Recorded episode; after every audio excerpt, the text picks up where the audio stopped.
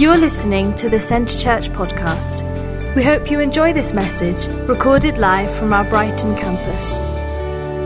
So, last week, for those of you who weren't here or those of you who didn't catch up on the podcast, um, Julian was talking about the one. We've got a little hashtag about the one going out, which I don't think anyone's used yet, but that's fine. Um, Julian's talking about the one, about going to find the one, that sort of one lost sheep. He used the analogy of the lost sheep and how the shepherd goes out and he spends all his time looking for that one lost sheep and leaves all the 99 and goes, goes to find that one. And that God searches out that one and that he uses us to bring about recon- the reconciliation. Um, and so this week, I'm going to tell you a story if you're all sitting comfortably, I'm going to tell you a story about the one who lost everything. Um, but there's hope. And the hope comes from the God who says that everything's not lost. So, my story is taken from uh, Luke chapter 15, and it's verses um, 11 to 32. You, you can turn to it if you want and follow along. I won't be reading it out. I'll be sort of retelling it a little bit. Um, and it's one of the most famous um, passages that Jesus sort of spoke while he was alive. So I don't know if that makes it more pressurized that I'm preaching on that particular topic or not.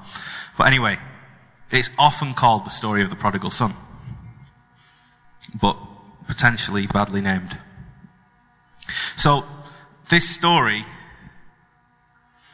this story starts with a father and his two sons. And the one son says to his dad, Hey, dad, you know all that wealth, all that stuff that I'm supposed to get when you die, my inheritance. Well, can you, can you just split it up and I, I want it now? Can I have it now? Um, and I imagine his dad was a little bit upset by what his son said because essentially what he's saying to his dad is, Dad, I really wish you were dead. I wish you were dead so that I got everything that I, that's coming to me when you die. Which, I, if I was a dad, I wouldn't want my son to say that to me, to be honest. But his dad goes, yeah, alright, seems like a reasonable request. We'll do that anyway. So the son takes, takes all this stuff that his dad's given him and he sells it and he goes off and he wastes all this money. He uses it all up. Um, I, I was struck by like the phrase, save it for a rainy day, when I was reading this. Because the exact opposite happens in this passage. What happens is that there's a famine, and he's wasted all his money. So re- uh, whether they had the phrase, save it for a dry day, or not, I don't know. Um, but basically there's this famine, and all his money's gone, and he can't he can't afford to eat, he can't afford to live, he can't afford to survive, so he starts working for a pig farmer. And in that particular context, in that part of the world at that time, that was like, that was like kicking a man when he's down. That was like the, rock bottom, the lowest of the low. That's, that's almost in that culture worse than being untouchable. If there is such a thing. It's rock bottom. And it's not until he hits rock bottom that he thinks, even my dad's slaves are better off than I am. Maybe I should go back. I mean, how often is that a picture of us?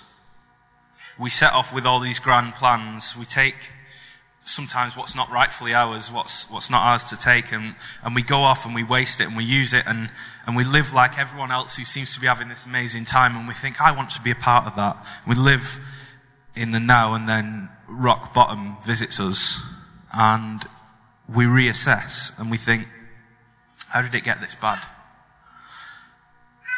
I don't know if you've ever been in a situation where you've, where you felt like you've lost everything, where you felt like you've hit rock bottom. See, meanwhile, there's the father. The man whose son wishes he was dead. He waits. He doesn't move on. He doesn't lose hope. He sees his son in the distance and he thinks, that's my son. He's come back. See, he doesn't care about the customs. He doesn't care what he should and shouldn't do at that time, how he should reject his son. about the, the shame that his son's put upon him, he's filled with this emotion, this compassion. And he even says, my son who was dead is now alive. My son who was lost is found. And the son, he's got this, he's got this whole speech worked out. He's got, he's like, oh, I'm going to say to my dad this, and I'm going to, I'm going to like beg to be like a slave. I, I can be like a servant. And he says like, whoa, whoa, stop. He's just, he's just glad that he's home. And maybe, maybe you can relate to the father. Maybe you remember the restoration of a relationship that was once so broken. Maybe it even ended on, I wish you were dead. I wish you were never born. Perhaps God's saying to you, you know what? I'm a God who is in the business of restoring broken things. I make all things new. Maybe that's the message that you need, to hear tonight. That there's hope. That that which was dead can come back to life again. That that which was lost can be found. And then there's the older son. The older son who often gets sort of neglected when we're talking about this story. He just sort of appears at the end. You know, he's out working hard. He's doing as he should. He hears that there's this party going on and he's like, oh, what's, what's this party? I can hear it in the distance. And he finds out about this reconciliation between his dad and his brother. That his dad, rather than rejecting his brother, has put a ring on his finger and a robe around him and sandals on his feet and he's given him a meal. And he's jealous and he's jealous of the fact that his brother went off and wasted everything. And whilst he was alone, he was at home just, just doing day to day things. He's jealous of his father's love for his brother. He's angry and his dad pleads with him. He's like, don't you understand? You've got everything here. You already have everything I own. You're already fully alive, but your brother, who was dead, he's, he's come back to life again. He's been raised up to new life. And that's worth celebrating. And so the story ends. Like, have you ever been the person who's been toiling, who's been trying, who's been working hard, and you never get the attention you deserve, and you're not the one who's loved because everyone seems to be just treating you like you're the person who just works hard and that's, that's just what you do. Maybe you struggle to celebrate the one who's done all this terrible stuff and they come back and they, they get celebrated and, and there's a party thrown for them. Maybe you struggle with that.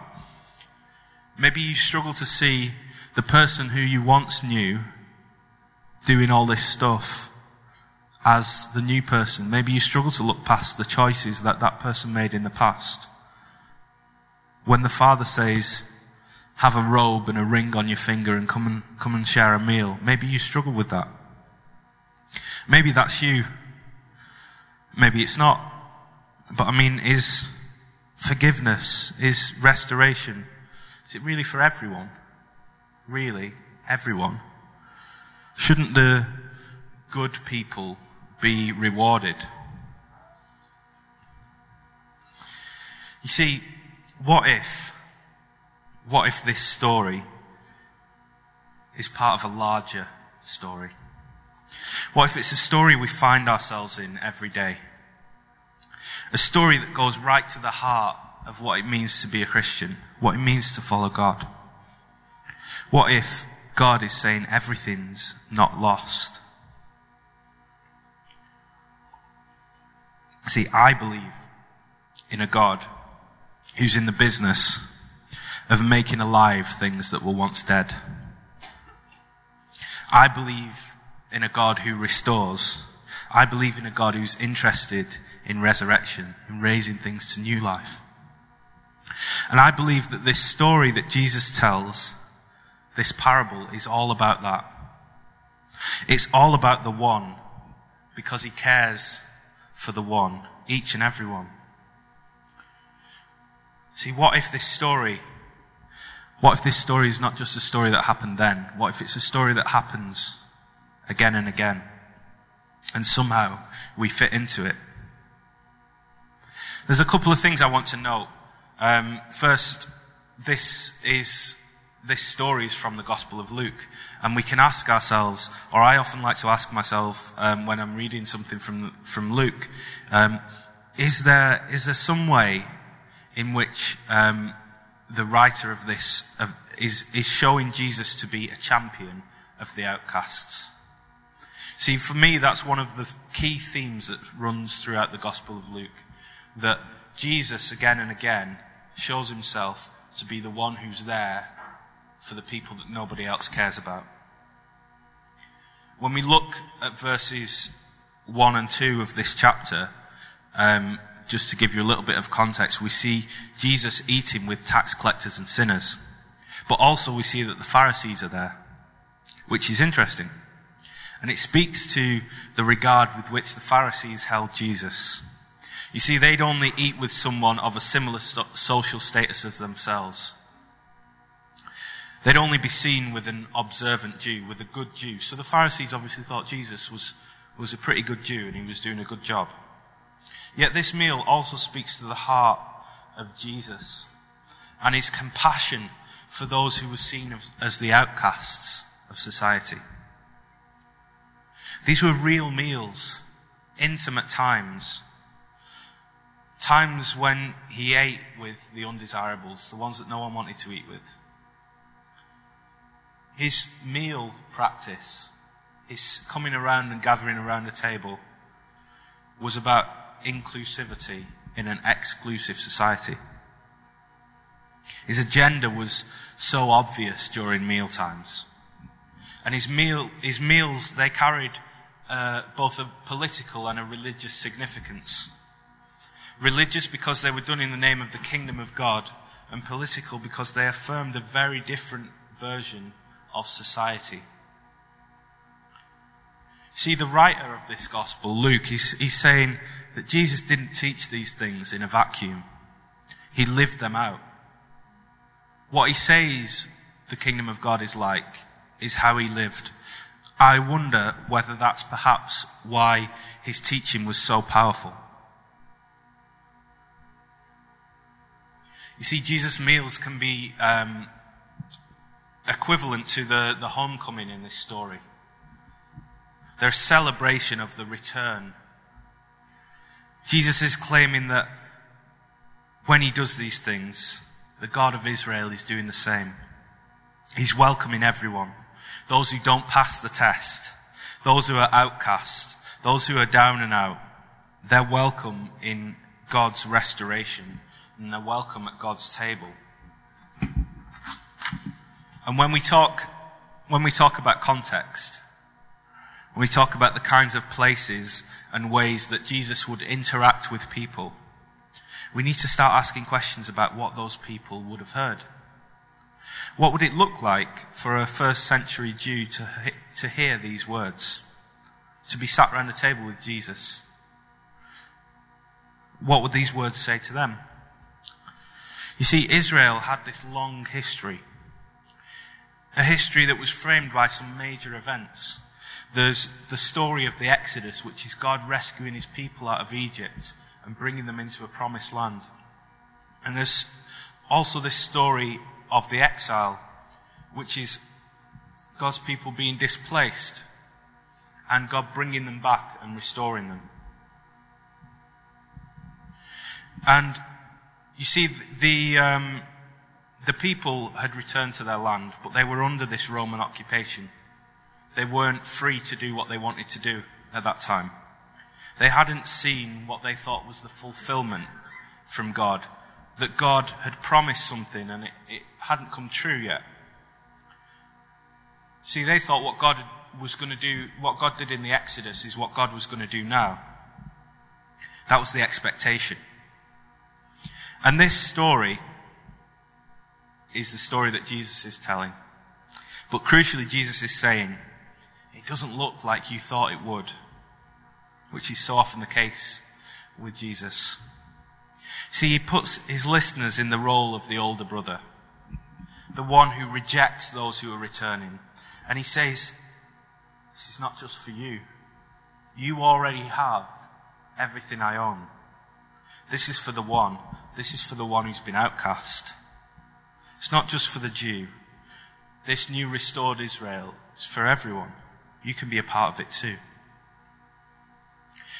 See, people are being welcomed from beyond the boundaries of what's normally acceptable. And Jesus believed himself to be the agent of this return from exile, where people can find a home and a welcome in God.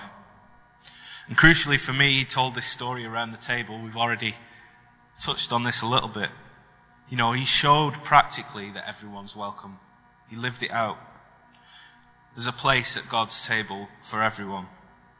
To quote one of my favourite authors, um, N.T. Wright, on this subject, he said this. It's quite a long quote, so bear with it. But his welcoming, Jesus' welcoming of all and sundry, was a sign that resurrection, forgiveness, restoration, return from exile, the reign of God, were all happening under the noses of the elder brothers, the self-appointed stay-at-home guardians of their father's house.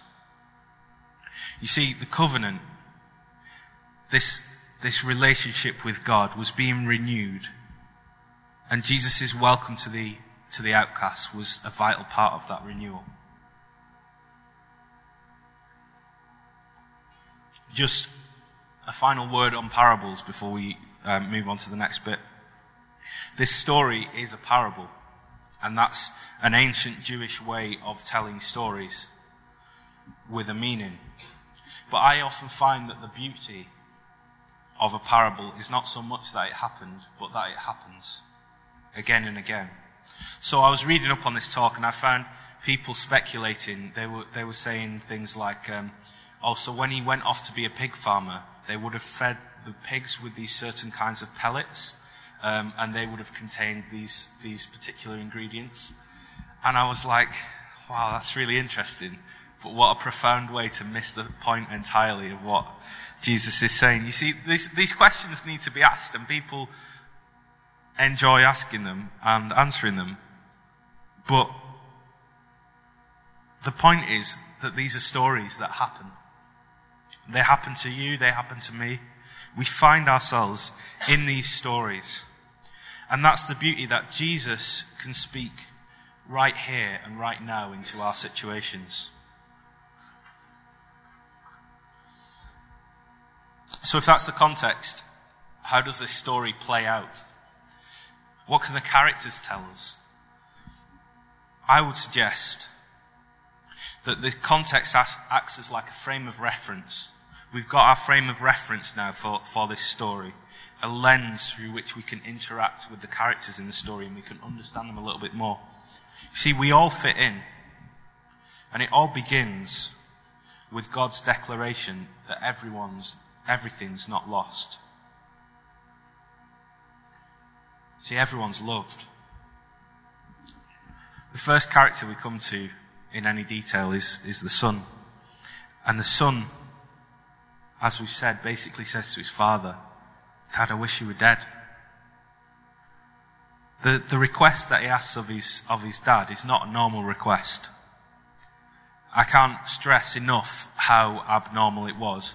It's not just that it's odd now for us to say, can I have my inheritance now, Dad, while you're still alive? It was really odd then.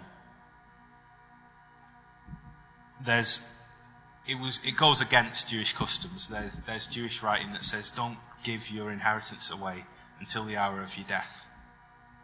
On some occasions, people might have said, well, wrote the equivalent to a will and said, well, you know, I'm going to split this off. You're going to have this and you're going to have that and that's how it's going to be when I, when I finally go.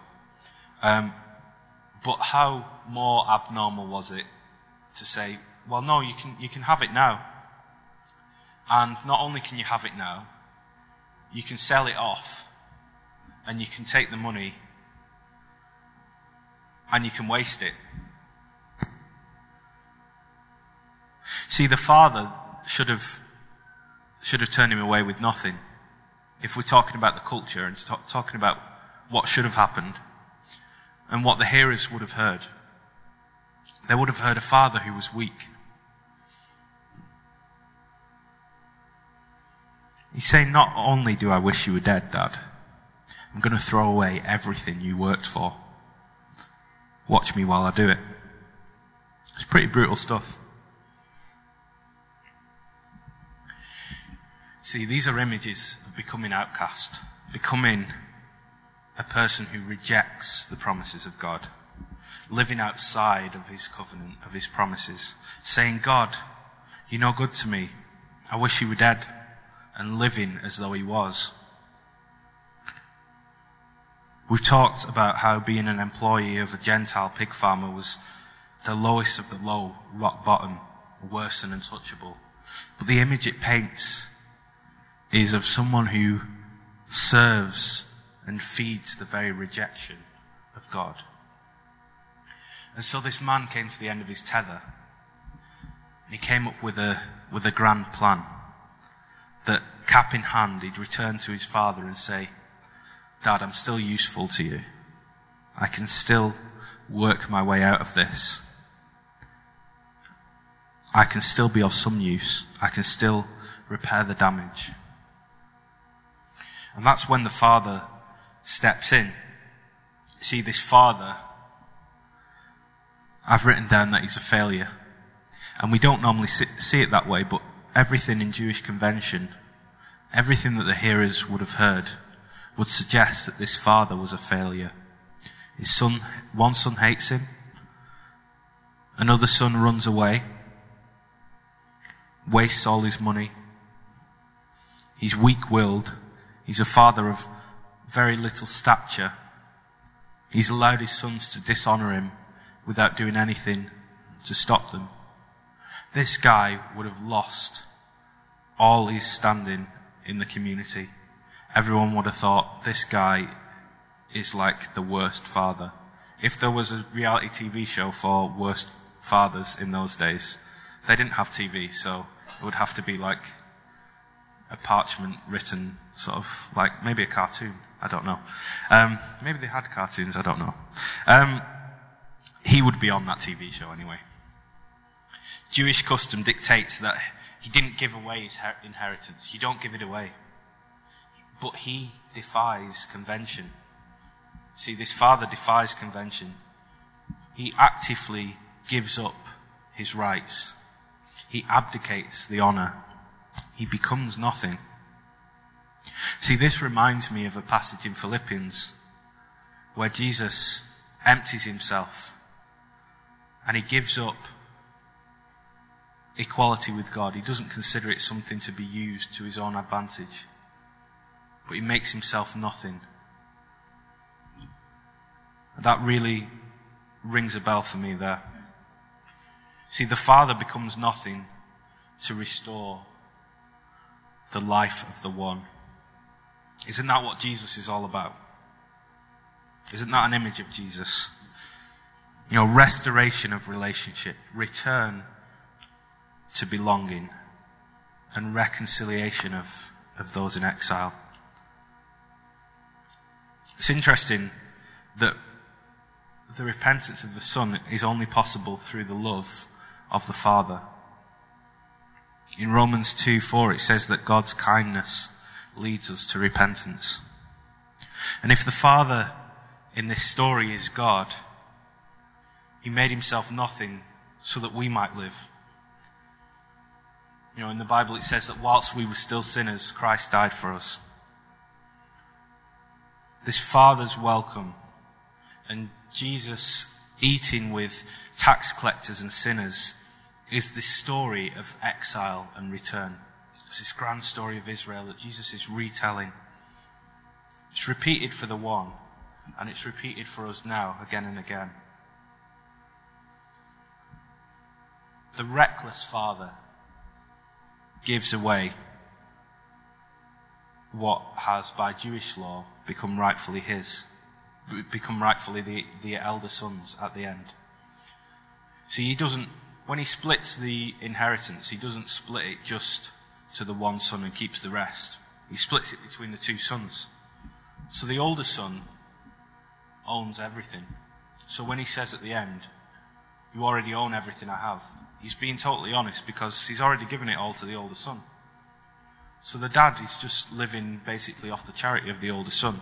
So when this wasteful son comes back and his dad sees him from far off and he gives him a ring and he gives him a robe and he gives him a meal, he tells his other son, the elder son, to react with the same kind of reckless generosity. He says, all that I have is yours. I've already given you everything I have. So join with me in giving it away. Don't keep it to yourself. I mean, that says that God's economy is different to our own. That God asks us to recklessly abandon, to give up everything for the sake of the one. And then there's this grand restoration that happens. The father puts aside his anger and he welcomes back his son and he rejoices in his good choice and he forgets all about his bad choice. How much does that show that God loves each and every one of us? And he shows us how to love each other.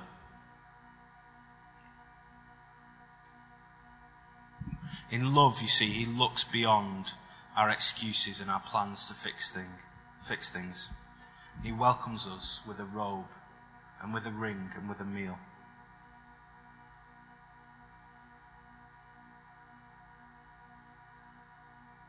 And I had some things I wanted to say about the elder son, but I think I'll, I think I'll move on.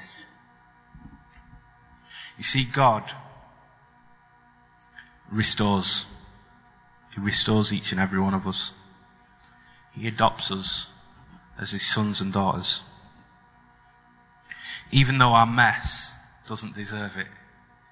Even though the things that we waste say, God, I'm living like you were dead. I wish you weren't here. But when we turn back to him, he says, come into my house, come and have a meal, come and celebrate. Because I love you, and I've always loved you. And you're always, you've always been my son or my daughter. Maybe this story, here at the end of the parable, it remains to be worked out. Will the brothers be reconciled? Does the wasteful son get fully restored? Does he, does he live as though he's back at home forever? Does the older son embrace the generosity of his father and welcome his brother? Has the move of grace by the father been a foolish one? You see, perhaps Perhaps it is foolish of the father to think that everything's going to everything's going to be all right now. Maybe there's more work to be done. In 1 Corinthians um, 1:25, it says that the foolishness of God is wiser than human wisdom. See, foolishness looks weak. It looks dishonorable. It looks vulnerable. It accepts humiliation. It embraces rejection. But crucially, it doesn't let go.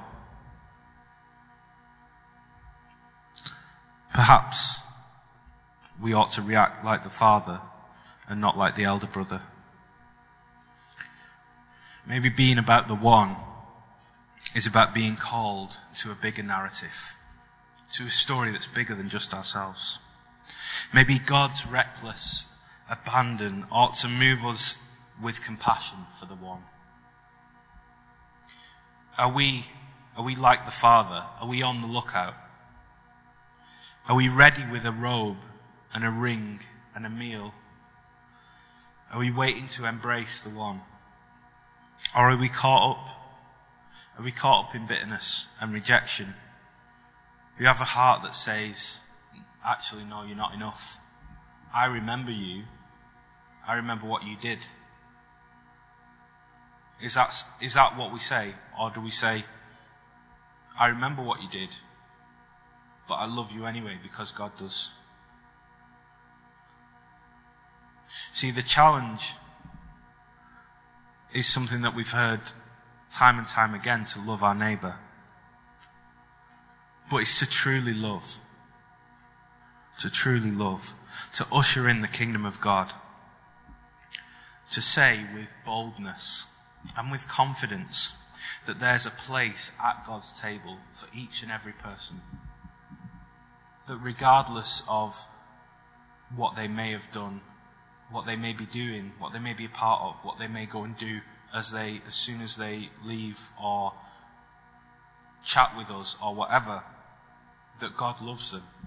And God's ready and waiting for them with a robe and with a ring and with a meal.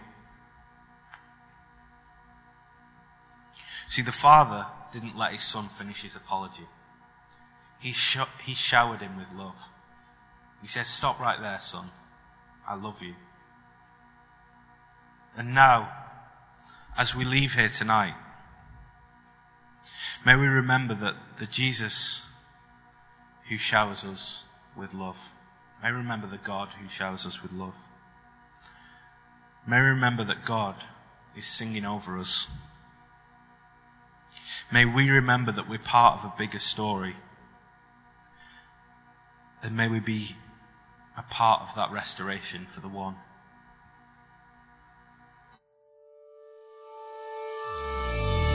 Thank you for listening to this week's podcast at Centre Church. One church passionately loving God and people in Burgess Hill and Brighton. To get the latest news or for any other information, check out our website at www.centrechurch.uk.